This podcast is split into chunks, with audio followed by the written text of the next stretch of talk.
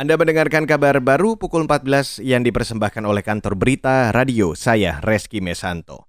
Saudara Kapolri Listio Sigit Prabowo menyarankan masyarakat yang ingin mudik lebaran lewat jalur darat agar memanfaatkan jalur-jalur alternatif.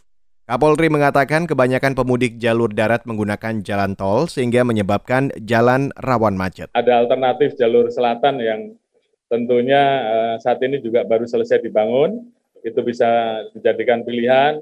Misalnya mungkin menggunakan eh, jalur-jalur alternatif yang ada, baik di Pantura ataupun di jalur-jalur alternatif yang disiapkan di dalam kota, sehingga eh, kemacetan bisa kita pecah.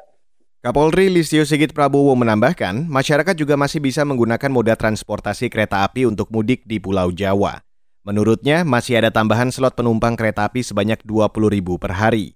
Sebelumnya, operator jalan tol memperkirakan volume kendaraan meningkat tiga kali lipat pada satu atau dua hari sebelum Lebaran. Beralih ke berita selanjutnya, Saudara. Menteri Koordinator Bidang Politik, Hukum, dan Keamanan atau Menko Polhukam Mahfud MD mengatakan, pembuatan undang-undang di Indonesia banyak yang rusak atau korup saat pembuatannya.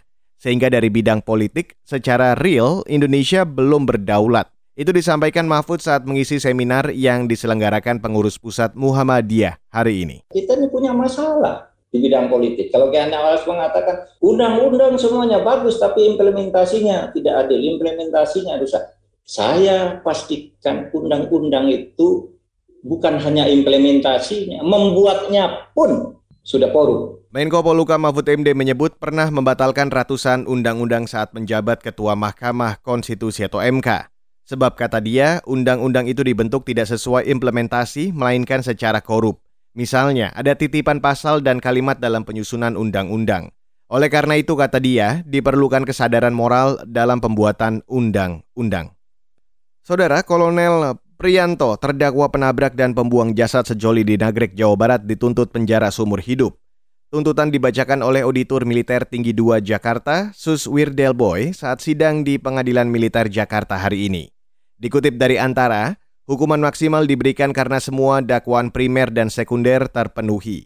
Artinya, Prianto terbukti secara sah dan meyakinkan melakukan pembunuhan berencana terhadap Handi dan Salsabila. Selain penjara seumur hidup, Prianto juga dituntut pidana tambahan berupa pemecatan dari Dinas Militer TNI Angkatan Darat.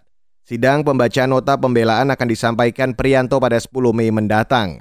Dalam kasus ini Prianto menjadi terdakwa kasus pembunuhan terhadap Handi dan Salsabila Desember 2021 lalu. Jasad keduanya kemudian dibuang ke sungai usai kecelakaan lalu lintas di Nagrek. Dan saudara, demikian kabar baru saya Reski Mesanto.